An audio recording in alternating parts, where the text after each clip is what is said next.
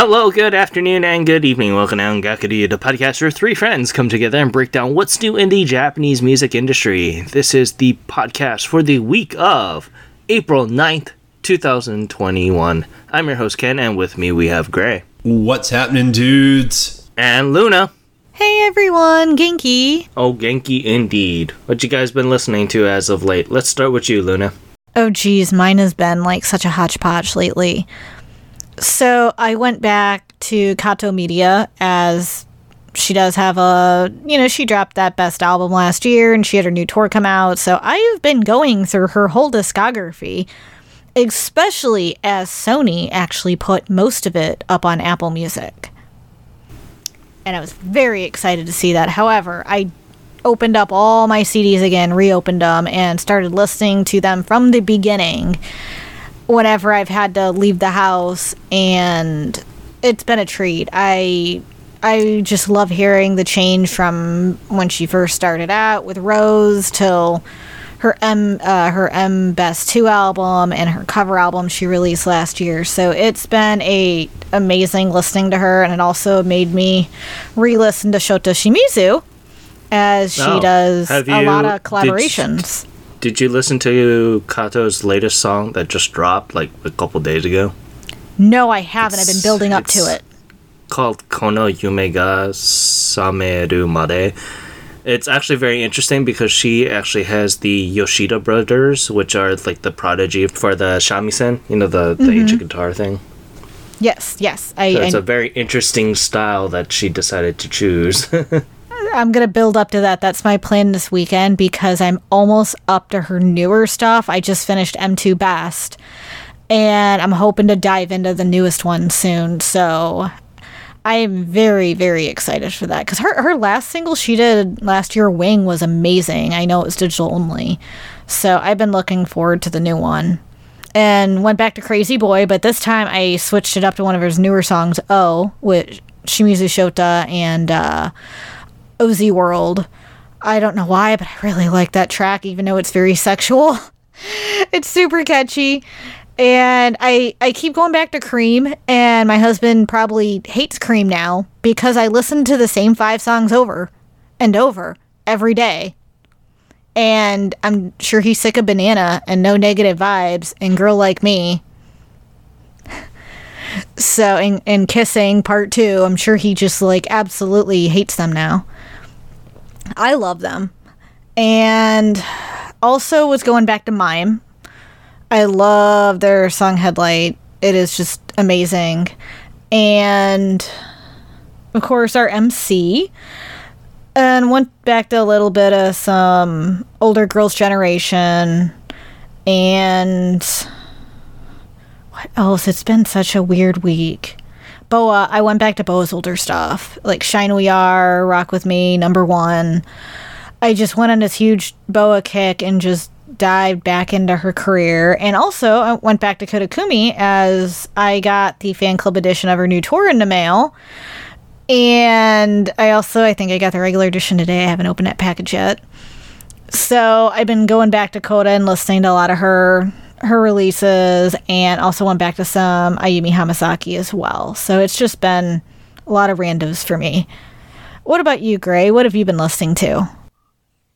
Not really a whole lot. I've been doing like some research and preparing for something that's going on Sunday, so I haven't had a chance to really listen to too much. Uh, what little bit I have been listening to is I've been going back and listening to a little bit of the Kamen Rider stuff because Kamen Rider just celebrated its 50th birthday and they're doing like a whole Kamen Rider thing. And I have been listening to this week's MC, and that is pretty much about it. Um, that's about all. I've been meaning to ask you about this briefly. What it, what project are you excited for the most? Uh, the most, I it's hard to choose, but I think Shin Kamen Rider is probably what I'm most hyped for. So, for those who don't know, it's Shin Kamen Rider is going to be written and directed by Hideki Anno, and it's going to probably take the same vein as Shin Godzilla and Shin Ultraman, the latest adaptation of his Shin universe that he's doing. So, it'll be very interesting to watch to see how mature he can make this movie as well, or if it's going to have a satire as well. Yeah, and because it's Anno, I'm like I was like, well, I'm expecting it to be mildly dark because it's Anno. Although I haven't seen Shin Godzilla or Shin Ultraman, but I was telling my wife that I need to go back and watch Shin Godzilla and Shin Ultraman now because Well, Shin Ultraman isn't even out for the internationals as of right now, but Shin Godzilla Oh, is. okay. But the thing is, for Shin Godzilla, you'll need it's it's a political satire though, so that that's the whole thing because Ah, it's a okay. it's a riff on how the the Japanese government handled the nuclear preparations that happened from Fukushima. So, Got you. and if a something like that ever happened again, how would the government react? Basically, with a kaiju attack. So it's it's a Godzilla film, but what in a in wrapped with with political satire. So it's very interesting, Gotcha. kind of like how how the Shin Evangelion series is basically Yeah. a, a, a satire in and of itself. Tell me about it. Yeah, I, I I'm excited uh for it because like I know like I've heard a lot of good things about Shin Godzilla. I haven't heard anything about Shin Ultraman, but uh Shin Godzilla. well, yeah, because it's it's not even out yet. It's, it comes not out in yet, July. but it sounds exciting, and I I am very eager to pick it up. But no, yeah, I, I'm really hyped for Kamen Rider, and uh, so yeah, I, I've just been kind of like. Like I said, just diving back in and listening to all the old stuff. I'm very eager to see what Kamen Rider Black Sun turns into. My But- friend is like rolling in his grave right now when he heard that problem. Because he loves Black and Black RX. He's like a diehard Black and Black RX fan. So Yeah, when I heard that there's going to be a, a spiritual sequel, I'm like, mm, I don't know about that, man. yeah. I, I told my friend, I'm like, oh yeah, yeah. Kamen Rider Black's getting the Amazon treatment, and he and, and he was like, wait, what? And I'm like, yeah. Like I don't know if it's going to be like that extreme, or if it's going to be just like a a more faithful just update of the material. But we'll see how things shake out. But From from my point of view, they should just continue on and just have a modern day version of that world. It's, it's Yeah. fairly easy to do because Black and Black RX are so separated. what have you been listening to, bud? Wow, well, what haven't I been listening to, to be honest? I've been listening to a huge hodgepodge of things. I went back to the Charm Park and listened to his Ad Ma- Medora soundtrack. I've been listening to Neighbor's Complaint with their song Moonlight, which is really, really good. I highly recommend if you listen to that. I listened to Sputnik, a lovely song by Alina Saito, which is fan freaking tastic. I know that Luna really, really liked this song as well. Yes, it's amazing. I highly recommend that as well. And then I've been on a huge Tokimeki Records kick as of lately. If you don't know who they are, they do a revamp of old traditional 80s style songs into the modern day, so which is really good because I've been really liking that. They did a revamp of Mayonaka Door Stay With Me, which is absolutely phenomenal. It's probably one of my favorite songs of all time back in the 80s, so I've been loving that a whole lot. So, and besides that, I've been listening to Techno Syndrome. If you guys know what that song is, any guesses what that song is? No, I can't think of anything. It's a soundtrack song off a very famous movie that is pro- is going to come out at the end of the month. That's my Mortal biggest Kombat. hint. Yes, Mortal it's the Mortal Com- it's the Mortal Kombat theme song. That's the actual name of the song. It's called Techno Syndrome. I I probably Nice. forgot the name because we talked. So you're gonna laugh. We wa me and my husband and his friend watched this a couple weeks ago. We watched Mortal Kombat Mortal Kombat Annihilation, and we were talking about the song and how that everyone calls it the Mortal Kombat song and not by its actual name. Yeah, it's and, and the actual name of the song is Techno Syndrome. It's not, but it, it's in quotations. Mortal Kombat song. They actually, what's really funny is HBO just released their version of the Techno Syndrome song that is going to be used in the in the movie. So I was like, I woke up to that and I'm like, yeah, yeah, it's a good day. It's a good day for all the Techno Syndrome fans and all the people that love to play laser tag in 2021. With that, I, I wanted to at least talk about one piece of news before before we go on to our topic here, and I guess this can go into another piece of news later on for next week, but there is a member of the lovely Hey! Say! JUMP that unfortunately s- said that he is going to be departing from the group. His name is Keita Okamoto. And which is interesting, he hasn't been in the group since we've been doing the podcast for the most part. He left back in 2008 to go study abroad for his acting career. So, after he graduated last year, he decided to be like, yeah, I'm gonna be an actor now. I'm gonna leave Hey! Say! JUMP, which kind of sucks because, I mean, you, you always hate to lose a member, but it's very interesting that Hey! Say! JUMP is going to still continue as a as the group as they are now. So I'm surprised as well, and I did not realize he was gone for that long, to be honest, from the group. I, I don't know why I didn't realize that. I know he'd been missing for a while, but I didn't realize it was that long. Yeah, no, I, I in the same boat as Luna. I had no idea that he'd been gone that long. So, I mean, I guess this news is kind of a long time coming. yeah, so I mean, a lot of other people were waiting for the fact that he's going to come back, but it is what it is, kind of thing.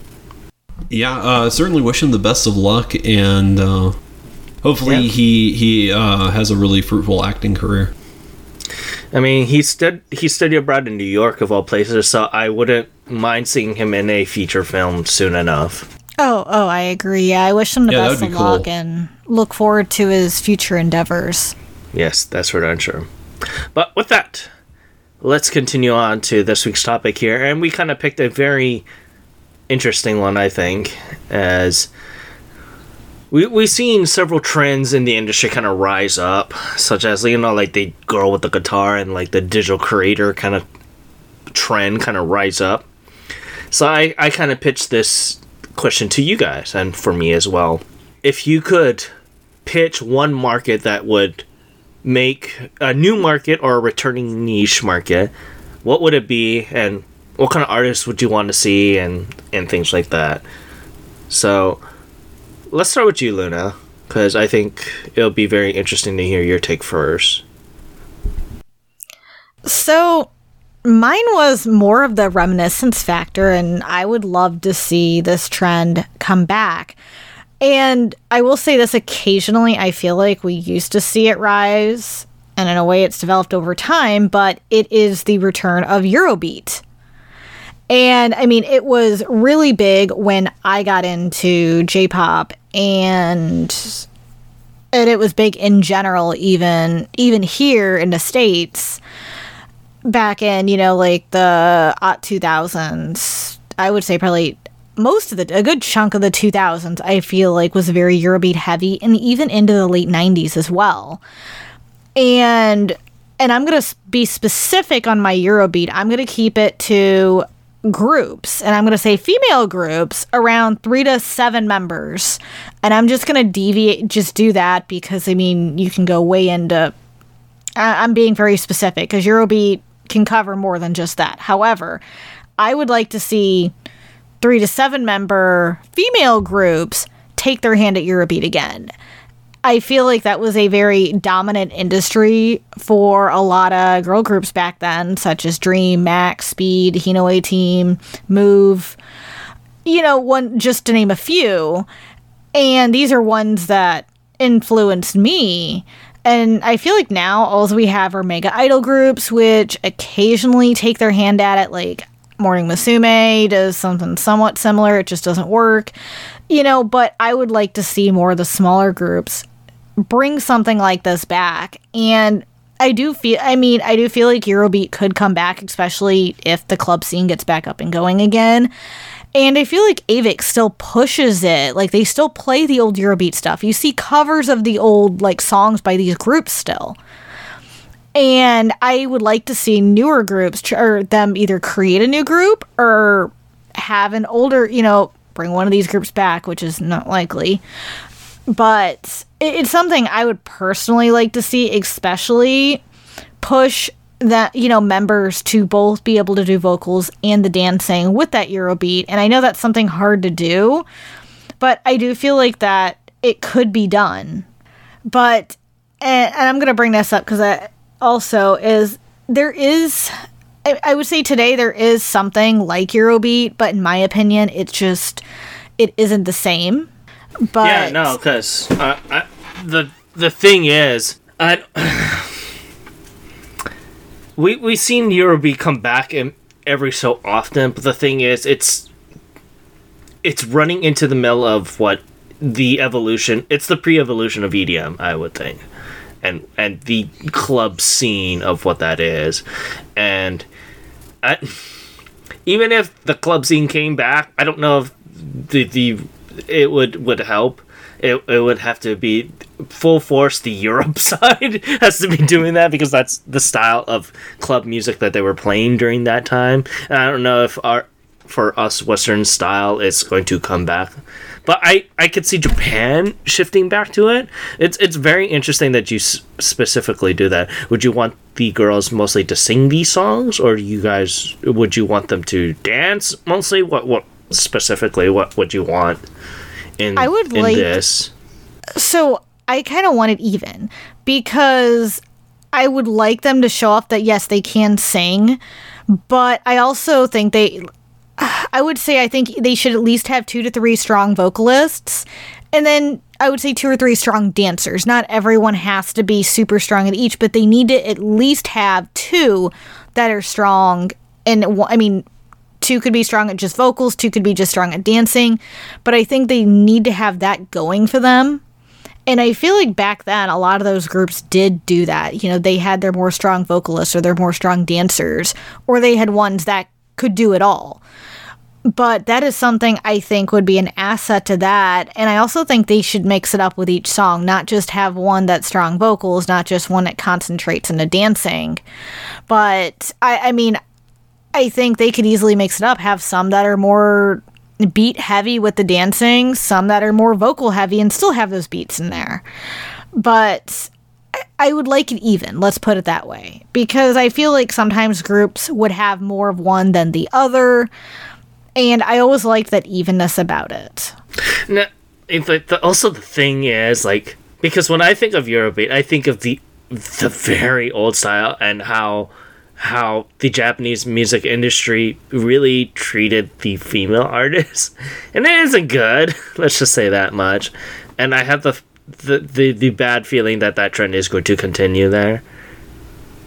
That that's my only thing, but that's just me. I, I think it'd be really good, especially because of the rise of the the high BPM Studio YouTube channel, which is owned by Avex and plays plays Eurobeat twenty four seven. It makes me want to see artists do that again, and I would like to see female artists do that. That very much so. So it'd be very interesting to see that again. Yeah, and I, I would say one, I think FAKY could pull it off. I would love to see them do a Eurobeat song. Even if it's a cover of a famous one, I would love to see them take that on. Do you, do you think they could mix it up? Uh, I know like you've been talking about like girl groups and stuff like that. Could you see maybe doing like a like a boy EDM group? I would say DA PUMP is technically that. Yeah, Yeah. and yeah, and I, and I mean like EDM is still somewhat. I mean today it's still very popular. I mean I could see DA PUMP doing Eurobeat, and back in the day they did pretty much do that. To be honest, they had Yeah. a lot of that dance music. They did do a lot of Eurobeat stuff. So I mean I could see them going back to that style, and in a way they you know they've just transformed with the time and switched to like Ken said, you know Eurobeat's more the pre-evolution EDM. So in a way, DA PUMP already transformed. I'll say that. Let's just say this much: they were the mediary step two f- from that from Eurobeat to the E- EDM style for Japan. I would think, but this Yeah. is just me spit spitballing at that point. But like, if I were to do a full course on Eurobeat, so to speak, I DA PUMP would be in that conversation because of just how influential DA PUMP and move. I would say would be in that that conversation. That like usually like when we talk about like EDM groups and stuff like that, you know, group like like faking and stuff, it does seem like it's it tends to be like a female idol group, and that's why I was throwing out like maybe doing like a all boy group, uh, which I had forgotten that you know that was like the foundation of DA PUMP. It's just not a popular genre that I think men typically tackle. So, because I mean, outside of DA PUMP, could you guys name anybody else? Uh, LDH. Anyone in LDH Yeah. could probably handle that style. Even if they do a throwback, they could just do a throwback 80s, 80s 90s throwback, and it'd be right up their alley. That, Yeah. that's the thing. I would think you would just handle have LDH handle this and just give it to Oh, them yeah. because I think that that would be make them into the the mainstream a little bit more. Yeah, I, I agree because I could see them easily do it, especially with DJ Taku has done. I mean, he he does a lot of that. You know, any of the DJs like that anyway. And m-flo, I could easily see doing a throwback to Eurobeat, especially since they've done EDM and they do EDM. They could easily go back and do Eurobeat. Same with a lot of the groups like Exile and all of them. They could easily put something together and have Exile. Some of the Exile groups do it. Yeah, like if if I was if I was given your your thing of, oh yeah, let's make a re- reintroduction for Eurobeat, I would just give it to LDH. Have like one of the younger groups handle it because I think th- having the younger generation groups handle that would be not only interesting to see what they could pull off, but it'll be also kind of reintroduction for that younger generation. And it will pull older generations to the eyes of the younger generation as well so to check out more of that discography. So it'd be all wins all around in my opinion Yeah, I, I completely agree. And speaking of LDH, like they Dream was under them at one time, and a lot of those members. I mean, they originally it was Dream was Eurobeat. They did a lot of Eurobeat Yep. stuff. I have some of their albums. You know, I I mean, if L, I would love to see LDH, they could possibly maybe get some of them to come back, but they also have Flower, and I would love to see Flower conquer Eurobeat. Mhm. But yeah that seems like a good transition into your your topic here what genre or what niche would you like to reintroduce to the masses or introduce to the masses there great Uh, yeah, so I, I went with a style that is not really uh, known in Japan uh, and really talked about as far as like a Japanese style goes. But it's it is a genre that is near and dear to my heart, and I really think uh, Japan could do some interesting stuff with it. And uh, that is like a jazz funk fusion bands uh, such as Bradio and Ali. Like I would just love to see like that become like a real big thing. Like it, it's not really something that the West is, pretty much does anymore. It, like you can still find like small you know local jazz bands and stuff like that but you know you're not going to turn on you know the top 100 hits and hear a, jazz song. Like this is not something that's going to happen in in the west anytime in the near future. And so like it seems like it feels like for me personally like it's really caused like a stagnation in jazz because you just don't really hear that many people experimenting with it. Now, maybe if you go more in the jazz scene, maybe you do hear some more experimental stuff, but you know something like Lost in Paradise, like Ali's Lost in Paradise, I I really really like because that really brings like an older jazz feel to it, but they really throw in some modern little uh sprinkles there and you know they do like the the rap portion and everything. And it just it really gives the song this nice like updated jazz feel. And i really think like they could take it places. And you have artists like kenshi yonezu and you know like some of his songs like he's really experimenting with what what what is jazz and what what defines jazz as the genre. And so i i really think like you know there's like there are opportunity to really take like the ball that is jazz and run with it and kind of adapt it and really make it their own like you could have like the japanese style of jazz and really give it like its own flair give it an eastern flair to it and really make it its own genre. I, I really think there is the window there. There's just someone needs to climb out and take it. And so I, I would really like to see what they could do with it what what, what japan like you know talented artists could do and that that's what i would love to see come back it- or or grow up at, so to speak as jazz or Yeah. jazz slash funk but yeah. So I, I gotta say, what what artists would you want to see besides Bradio and Ali would you want to see tackle this? like uh you know you have artists like Mamoru Miyano who did Last Dance, which uh, was a swing song, which is a subgenre of jazz. And I, I think he's very adaptable. I think he, he he could do it if he really wanted to. But I, I understand he's more into I- like the accuracy uh, scene. Well, not acting, voice acting at this point. Oh, yeah. Honestly, I think who, who would be good, and I know this is not a genre that she is known for by any means. She's a pop singer. She's you know very, very well established pop singer.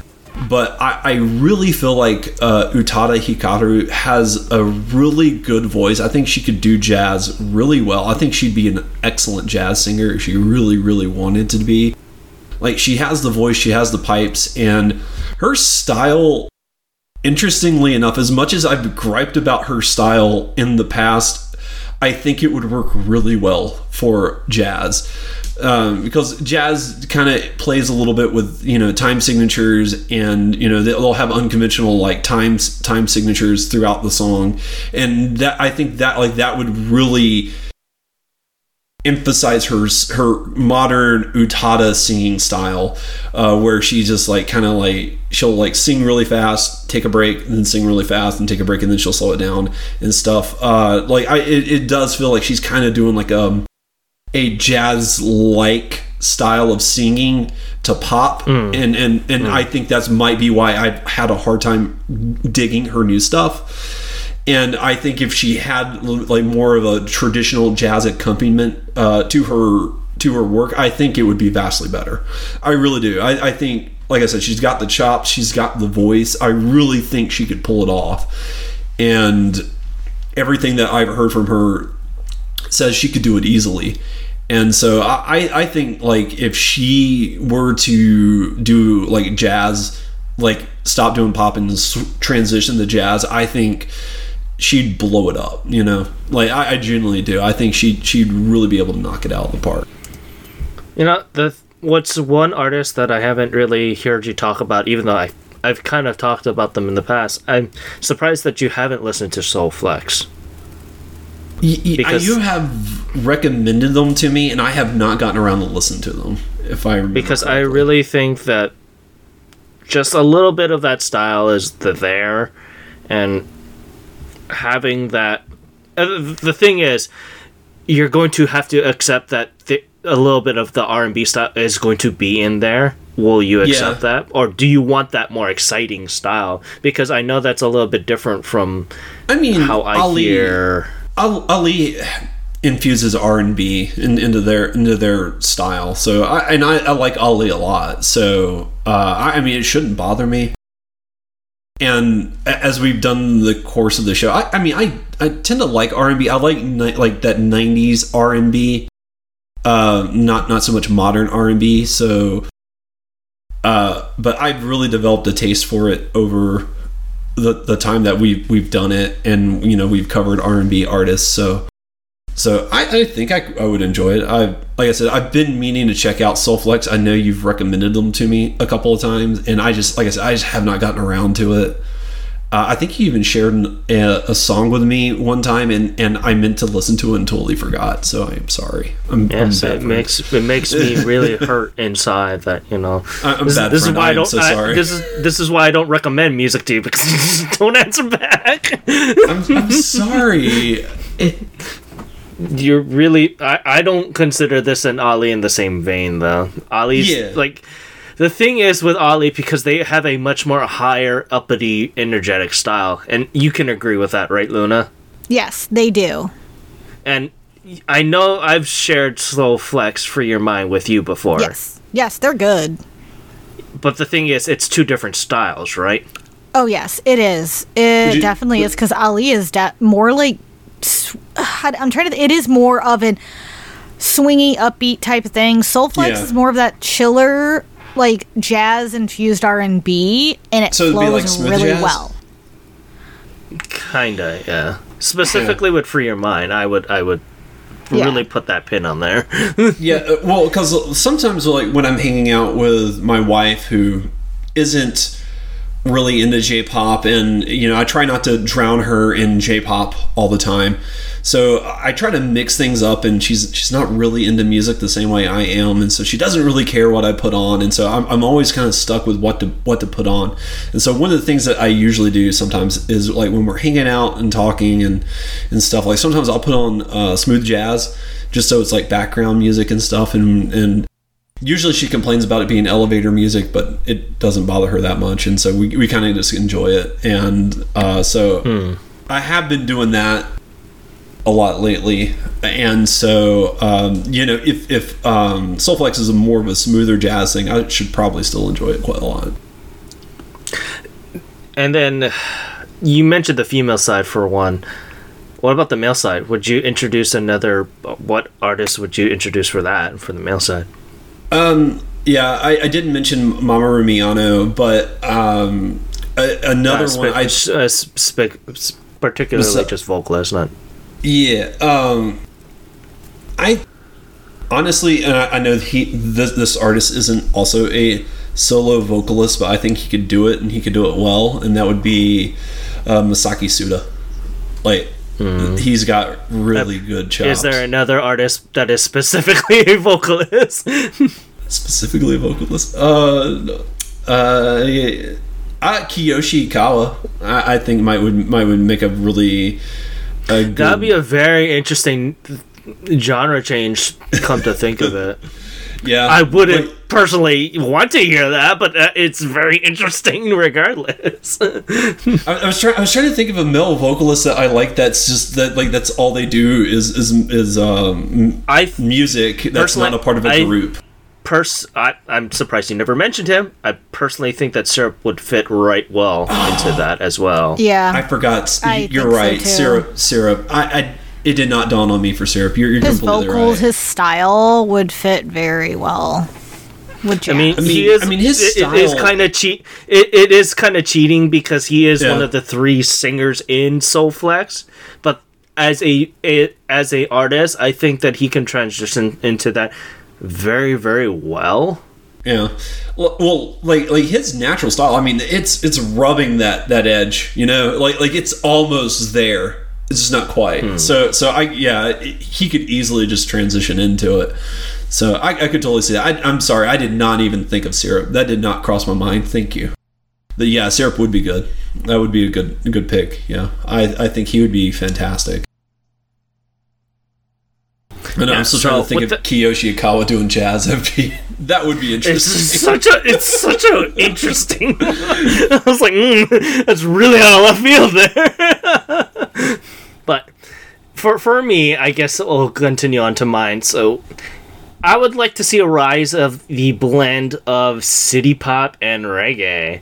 And one of the reasons why I would kind of pitch that is, you know, we hear I, I think these types of genres would really benefit off of each other. City pop has made a huge resurgence in the last five to ten years again, and I think pairing it with a genre that hasn't really gotten much recognition as of late would really prop it up to sing to speak.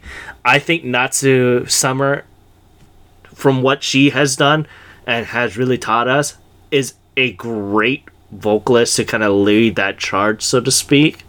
And I think that having both of those genres kind of lift off of each other would really help, especially because I know Japanese the Japanese music industry kind of likes reggae to a point, but I think just blending it with a little bit much more of a popular style would help it a hell of a lot more. Oh, I, I completely agree with that. Um, I know for you picked Natsu Summer as a and she's she's a female vocalist, of course. Is there a male vocalist you think would would be a good blend of city pop and reggae as well? Just male vocalist in and of itself, or just a male leading vocalist? If someone specific, it could go either way. Who do you think would be able to blend city pop and reggae? I mean, they could already be in one of those genres already, Because and they could just personally, I think KIRINJI KIRINJI is a perfect. They could probably do it very very well because of the fact that they already kind of mastered their craft with city pop and then they are experimenting every so often. So I think them kind of maybe doing a track that is lending reggae style could really prop it up, so to speak. And could you think of any reggae artists that you would like to see blend city pop with their music? It would be very interesting because Hirai Dai has already kind of faded away from the reggae style. But when he first started, he was more reggae Hawaiian music style music kind of artist. But since he propped away from that as of late, I would kind of like to see him go into city pop. It would be very interesting, especially for a vocalist of his stature, to go into city pop a little bit more. Because we've been kind of hearing that every so often, but I'm not too Yes. sure. We have, and it would be very interesting to see him dive into that. He has great vocals, and it'd be neat to see how that style would mix up. I- I'm curious to see is there a collaboration uh, that you would like to see uh, between like a reggae artist and a city pop artist? I would I would put Hirai Dai in one of those, or I would put Natsu Summer. Have Natsu Summer team up with either Awesome City Club. I think Awesome City Club is a prop up bet that you could have for the next generation because especially with everyone's ears listening to Wasurena and really liking that, I think having another vocalist, especially with it a little bit of a island flair, so to speak, would be very interesting to hear. So, and I'm pretty sure every everyone's eyes is going to be on Awesome City Club's next song because of how well Wasurena did. So, it'll be very interesting as of right now. Like if I had to take prop bets right now too, like this is not going with our topic here. Like for 2021, Awesome City Club is probably going to be one of the top artists as of right now if they can continue the trend that they are doing. So, even with that, so I think kind of going out out of their comfort zone and kind of doing a collab, so to speak, would help them in the long run. I think so as well. That would actually be a very interesting, you, you know, to see a collaboration like that. And also, following Awesome City Club this year will be. I'm actually excited about that, just to see how they'll do and will where the will their where they will end up at the end of the year. Also, if I had to pick someone to do a total genre change, it would be very interesting to hear Shia Summer or Ghost Like Girlfriend kind of handle that. Ghost Like Girlfriend has been mostly doing city pop and R&B as of late, so I like to at least have him tackle a little bit more of a a laid back, well, not laid back in R&B sense, but laid back in the reggae style sense of genres. So it'll be very interesting to kind of hear his way. And I think she is Summer is a phenomenal vocalist. So I think if I had to pick two people that are totally different genres and plug them into this, I think that's a breadwinner right there. Shia Summer would be a really interesting pick. Yeah, that would be a very. I'd like to interesting see that actually. All right, with that, let's continue on to this week's music corner here. And Luna, you have the reins this week, so why don't you introduce your artist? All right, so I picked Vaundy. He is a singer, songwriter, and producer who got a start in 2019 by posting his music on YouTube. His first single, Tokyo Flash, garnished tons of music acclaim on social media within the first mo- the first two months of its release. And then his follow-up single, Fuka Koryoku, also hit hit a ton of views and just pushed him right out in front. So the really cool thing about Vaundy is he not only creates his own music, he actually directs all the visuals for his work, such as the music videos and artwork. So I think it's actually very unique that he has such a connection to everything and he's so involved in not just music, but everything it goes into creating that as well. And he has a very unique music style. And I feel like he's very good about going beyond the boundaries of genres due to his vocals and his lyrics captivate the listeners. And he can really, with his vocal style, he can easily pull into different genres and make it work for him. So his a couple of the songs that I personally loved was his debut single Tokyo Flash. Just captured me with its smooth vocals and it just flows with the use of the jazzy piano chords, the beat of the drums, and the guitar riff just all combined to make the perfect track. And it's just another reason why I am not surprised it hit over a million views in the first couple months of its release. I mean, it, it's Tokyo Flash is amazing. And another big one that I just fell in love with immediately was Sora Mimi. I absolutely love the opening keyboard. It just catches you on it. And it goes right into Vaundy just showcasing his rap skills and then it just sh- flows right into the vocals. And he does this back and forth between the rap and vocals in Sora Mimi. And I just love the composition because it flows so well with, with what he's doing. And just the unique comp like that composition, it's unique in itself. And I just really love that aspect of it.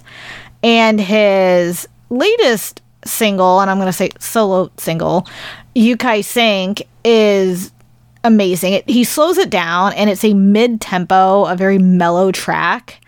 But I absolutely love the use of the piano mixed in, and you really hear his vocals come out automatically in Yukai Sync. And I'm glad he picked a slower track for that too, because you really get pulled into it and just blown away by it. So, um, I, and there's so many other songs of his I personally love because his Strobo album is just fantastic. So he currently only has one studio album, Strobo. He has eight digital singles, his latest being Yukai Sync, and he just and a collaboration song with Aimer called Chiyuki just released on YouTube and will be included in, on Aimer's newest album coming out, Wal Wal Purgis, which I have trouble saying. But you can check out Vaundy's official website, Twitter, Instagram, YouTube, and the music video for Yukai Sync on our site. I am I know Ken, you're already familiar with Vaundy as it's actually thanks to you that I dive back into him. Um, so Gray, let's start with you. What did you think of him since this was your first listen?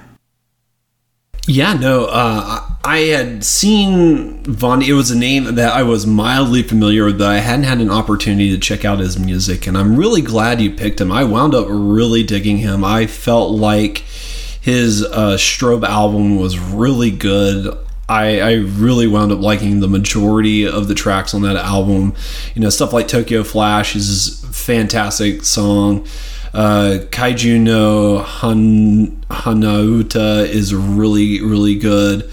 Uh, Life Hack was wound up being like one of my absolute favorites, and so like the whole album as a whole just wound, winds up being like really solid.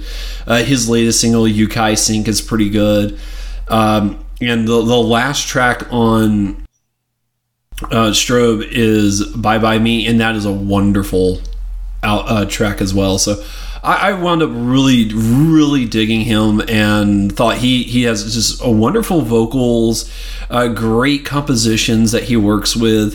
And he does a little bit more of a laid back, but it's not boring. It is very just interesting the way that he tackles songs and. I, I did. I wound up really digging him for the most part. I thought he was a wonderful pick. And Ken, did you have anything to to add to Vaundy? Like, what were your thoughts re-listening to him, especially some of the newer tracks? So yeah, listening to a couple of his newer tracks have been an absolute treat. Case in point, I really did like Yukai Sync as well.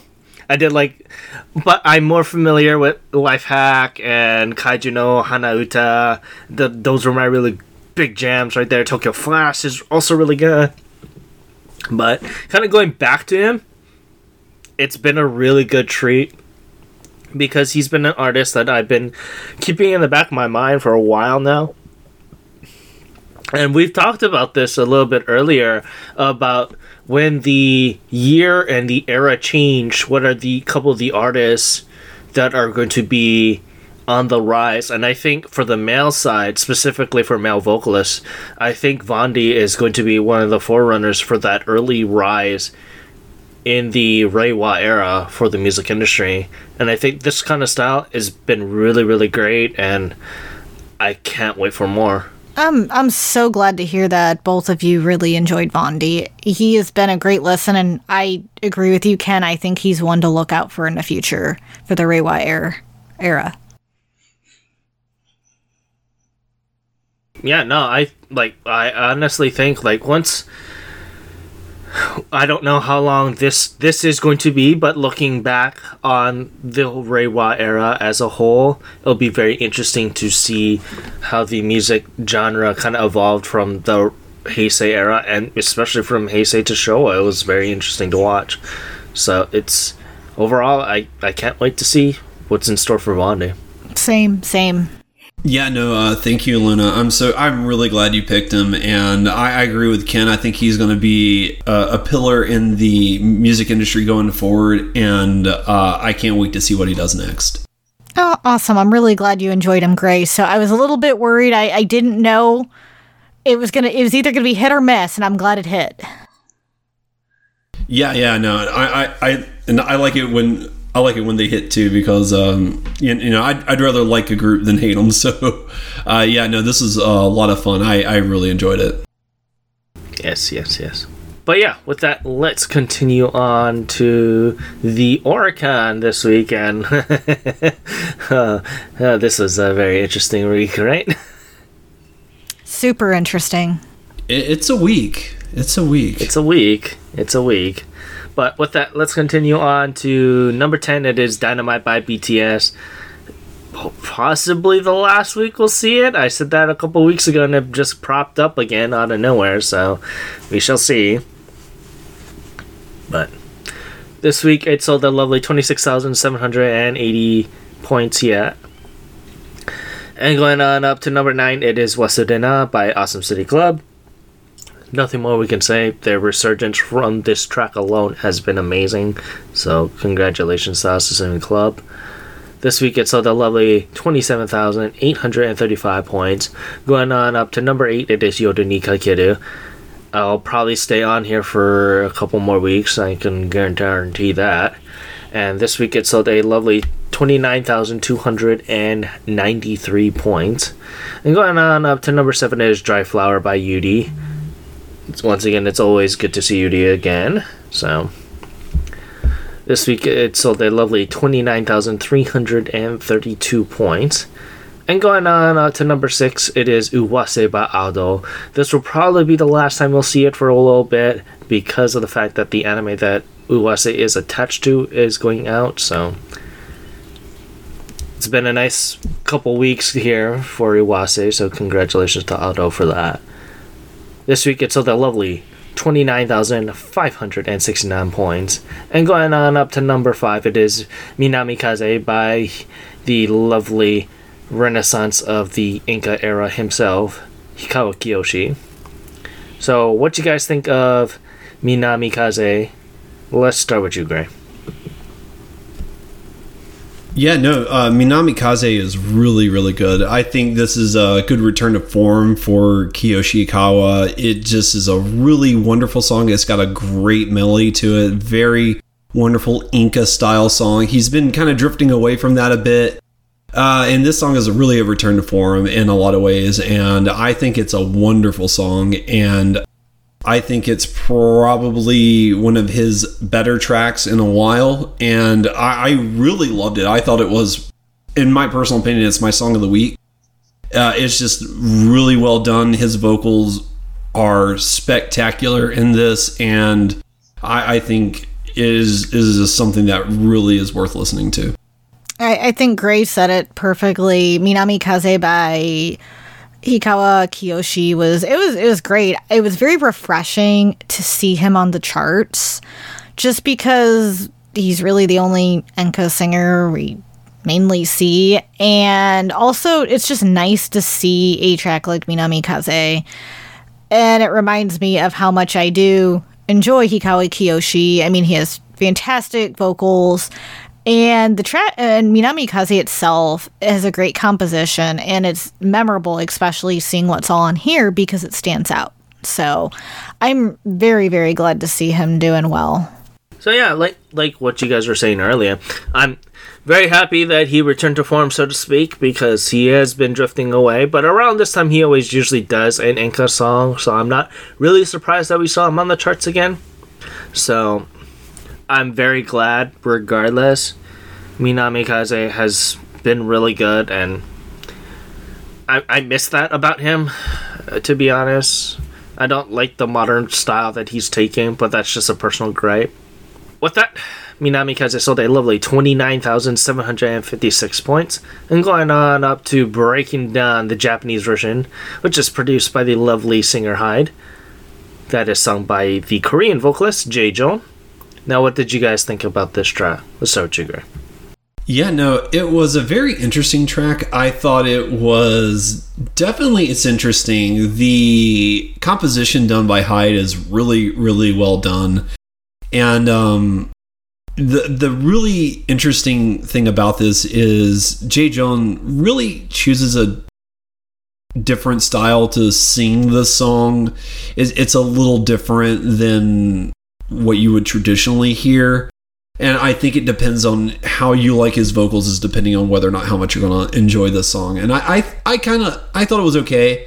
I was not in love with this song, but I, I didn't find it entirely off putting. But but so I just I was just kind of like in the middle on it. Uh, and I, I really think like the composition by Hyde was really the the thing that really pulled the song up for me from being like uh, okay to being pretty solid overall. Uh, but uh, I, I'd still say I'm pretty lukewarm on it. What about you, Luna? So, Breaking Dawn was very unique. I will say this though. I as soon as I heard it, I knew it was produced by Hyde just because of the composition. And Hyde always has a very unique way with his music. And I think Jaejoong did a very good job of showcasing that, how he used his vocals.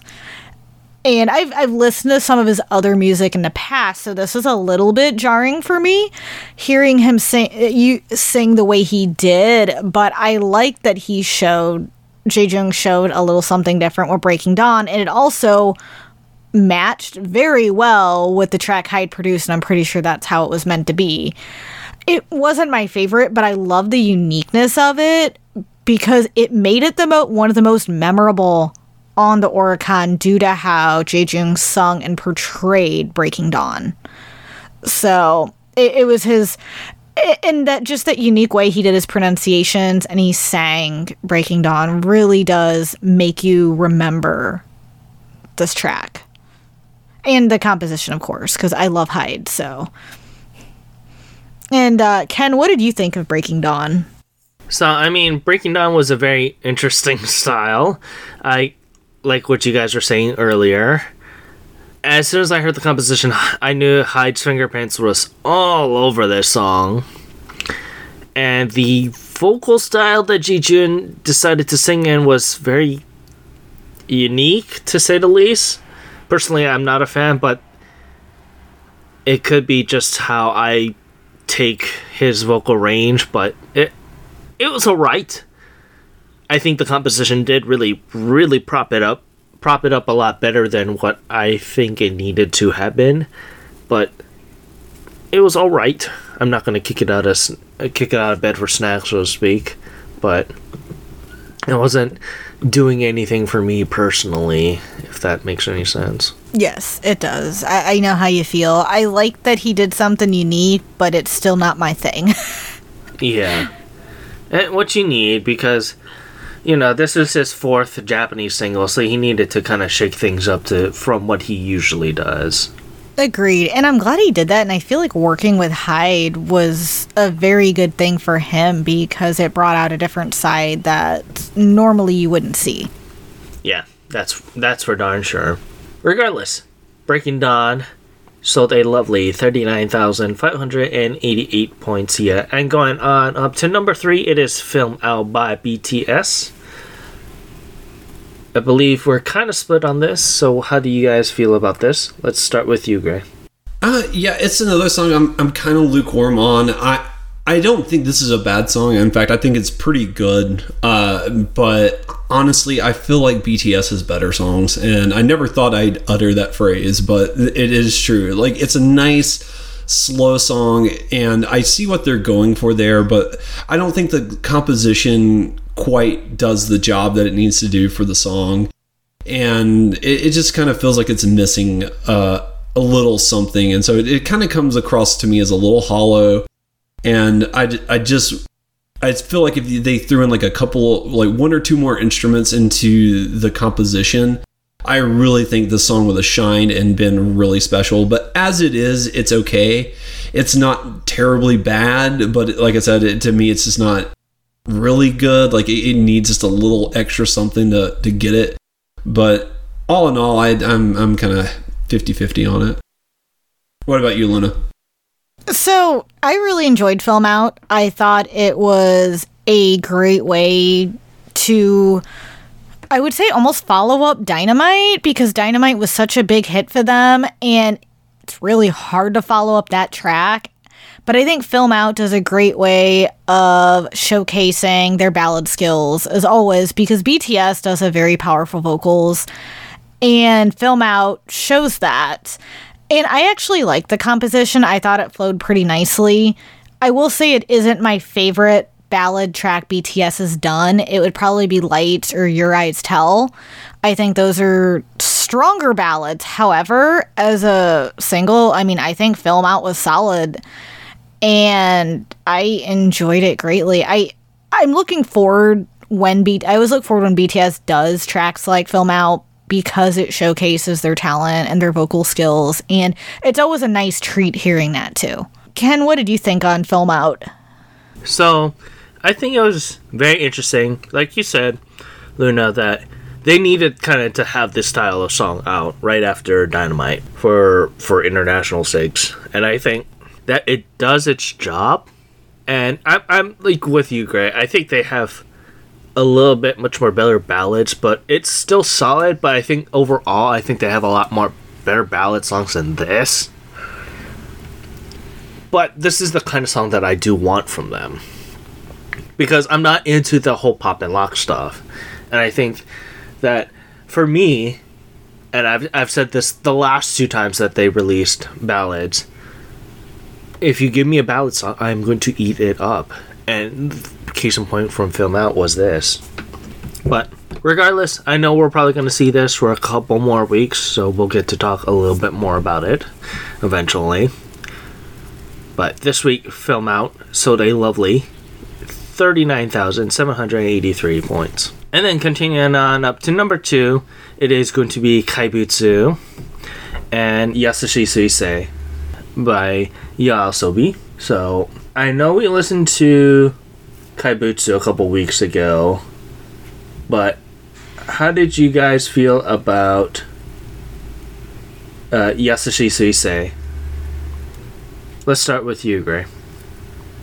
Yeah, uh, of all the songs that we're going to talk about today, I think this is the hardest one for me personally because I, I, just don't know how I feel about this song. Uh, Yasashi uh, Suisei, I do like a bit more than Kaibutsu. I think this is a bit more in line with uh, the typ- typical YOASOBI that I do enjoy.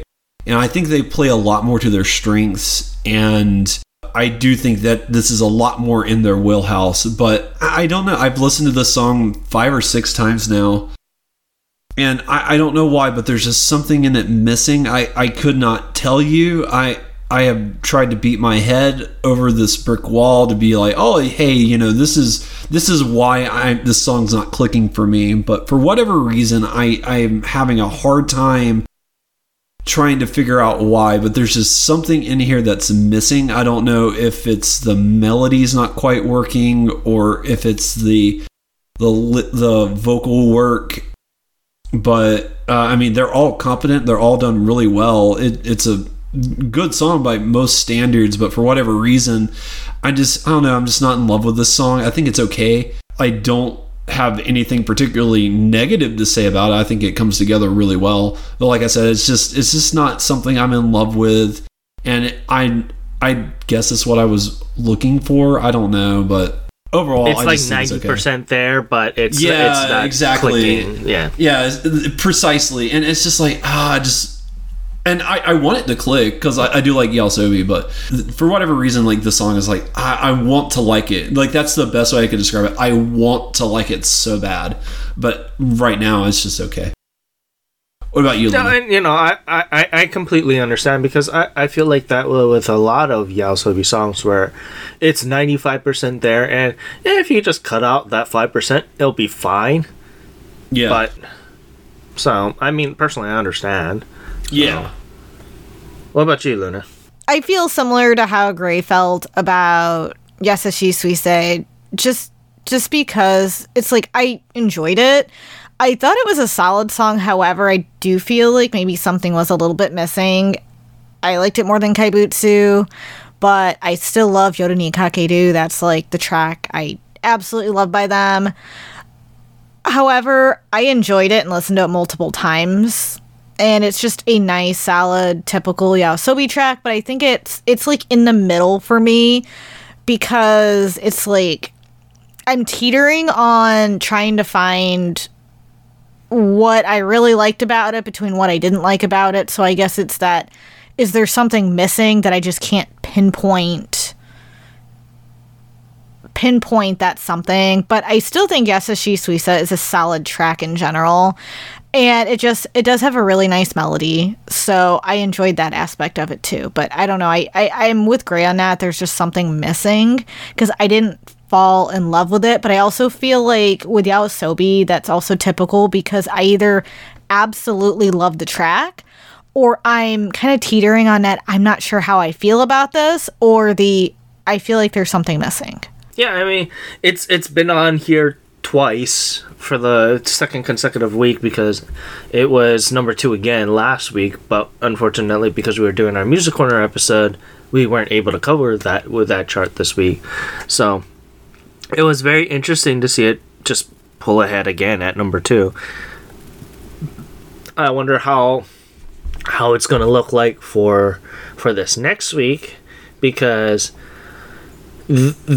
these two songs, Kaibutsu and Yasashi Suisei, was both connected to Stars, and I think once Stars airs here again in the West, I think we'll see an uptick for the single again. But I'm not too sure. But we'll see. It'll be very interesting to see the numbers fluctuate off of that. Regardless, Kaibutsu and Yasashi Suisei sold a lovely 42,080 points. And continuing on up to take a picture by NiziU. And if you can tell uh, my tone of voice, you can probably tell how I really, really enjoyed this song. But let's start with how you guys handled this first. Uh, yeah, no. Uh, take a picture is not not good uh, to me, at least. I, I did not like it. it. It's very NiziU, very much in that wheelhouse. I think if I, I don't even know actually if you like their old stuff, if you would like this, it is uh, something special. And uh, yeah, I. I, I don't know what more I could say. It's uh, I didn't like it. It's it's very grating uh, at times, and it's it's just a generic pop idol song at the end of the day.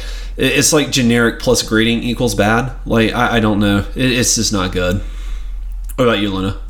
Yeah, I'm with you on that. So as soon as I heard that opening, I immediately was like, oh, mm, I already know my opinion on this before I even get to the first 10 seconds of this damn song.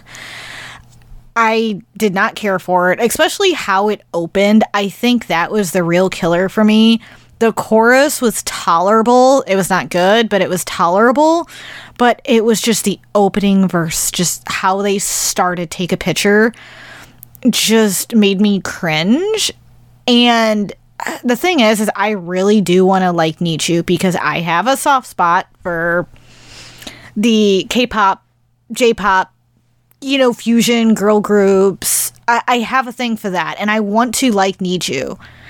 This did not make me like NiziU. This is making me go in the opposite direction. Yeah. And it, it- like I I actually went back and listened to Make You Happy to cleanse my palate, and that says something right there. And I realized I like Make You Happy ten times better than Take a Picture. Yeah, so let, let, let's just say this much. This is their third release, the, the third major release, not not in part of a album or a single or solo song release, but this is their third release. I usually give an artist three release before I shoot them down entirely. Yeah, no, I'm shooting them down entirely. Like this, take a picture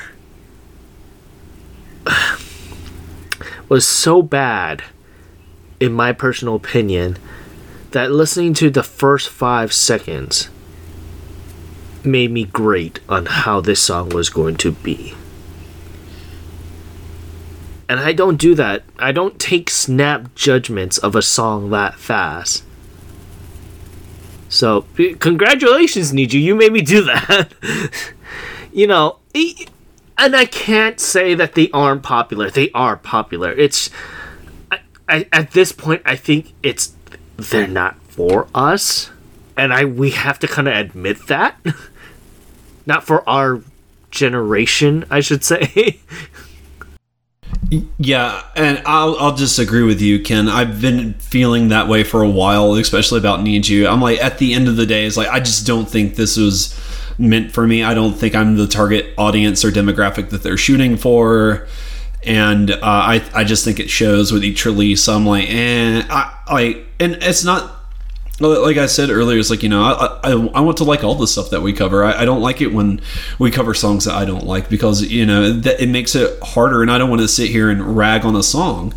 But you know at the end of the day you know, you know we want to give you our honest opinions. And when you have a song like take a picture it's like i don't is there anything redeeming about it? It's, it's just it's hard to no. like, like it, it's just like in, in our eyes no probably not. But yeah.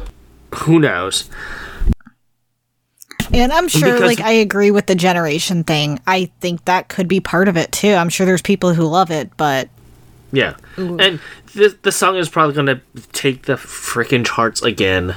Uh, I it already made a record for for streaming because it's it's it got streamed or played over 12 million times, which is a, a record for a female artist, and they themselves broke the previous record at step and a step.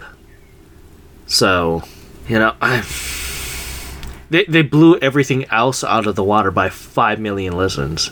So next week is going to be fun because it's going to be part of the the, the actual release of Poppin' Shakin' and and Take a Picture.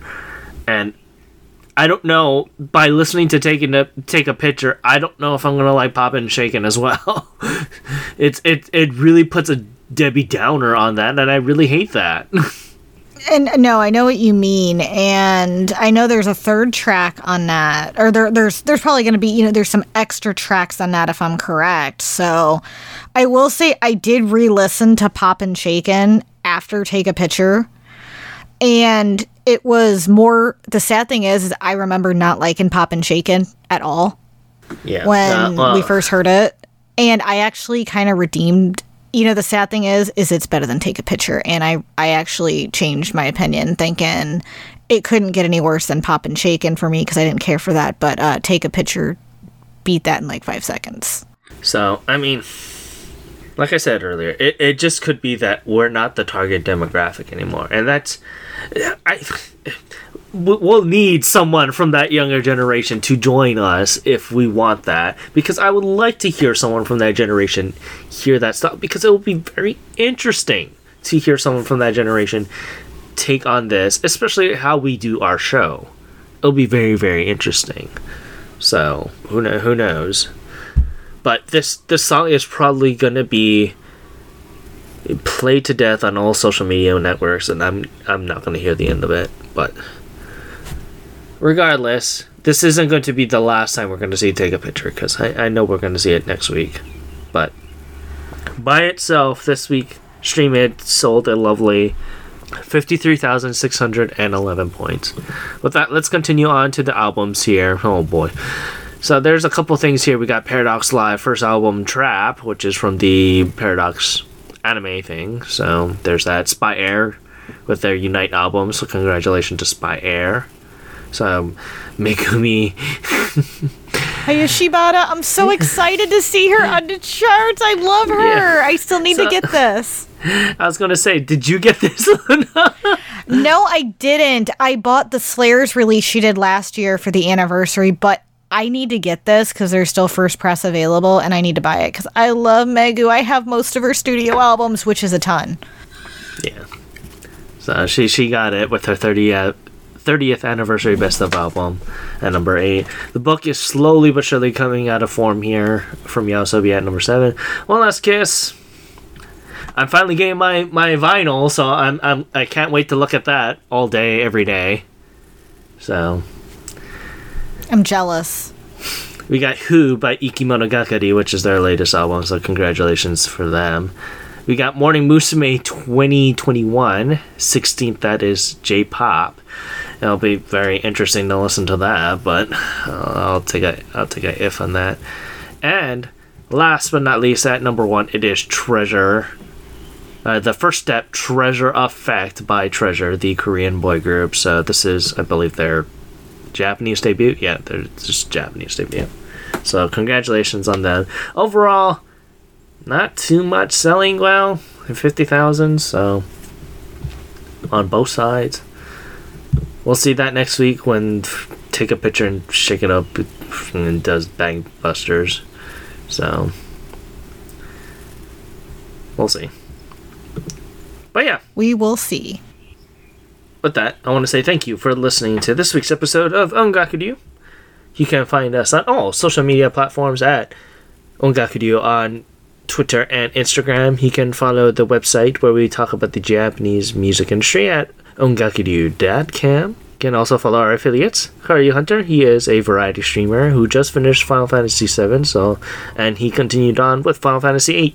He was struggling a little bit because he did not know how to junction function worked. But once that gets all figured out, it's broken as hell, in my personal opinion. But yeah, you can check him out at twitch.tv slash Hunter, K Y O R Y U H U N T E R. You also follow Timber Timbertaft, who is a variety streamer in and of itself. He was just streaming Kingdom Hearts, the first game. I really wanted him to do a level run run, but he denied me of that, so screw you, Timber. And you can check him out at twitch.tv slash timbertaft, T I M B E R T A F T. You can also follow your sister Rose, who is probably just going to go hardcore on Monster Hunter Rise. So you can check her out at twitch.tv slash rainstarkitty, R A I N S T A R K I T T Y. You can also check out the other affiliate, Fangirl Has No Name, who is going to do a speed run of Pikmin 3s pretty soon, so keep your eyes on that. You can check her out at twitch.tv slash fangirl has no name, F A N G I R L H A S N O N A M E. You can also check out the gaming podcast that I do with Fangirl, Kyo, and Timber called Podosaurus. This past week, we talked about all the lovely things about Sony and how they are kind of messing up. They're messing up even more as of right now. Well, well, we won't get up on that, but you can check it out by looking out Kyoryu Hunter, same as his Twitch handle, on all podcast streaming services. You can follow me personally on Twitter and Instagram at OTYKen1, where I talk about Bang Dream, Aina Aiba, Roboco Herobo, and more Bang Dream. Where can we find you, Gray? You can find me on Twitter at Ongaku Gray, where I tweet about what I'm watching, what I'm playing, all that fun jazz. So if you're curious what I'm up to, just follow me there.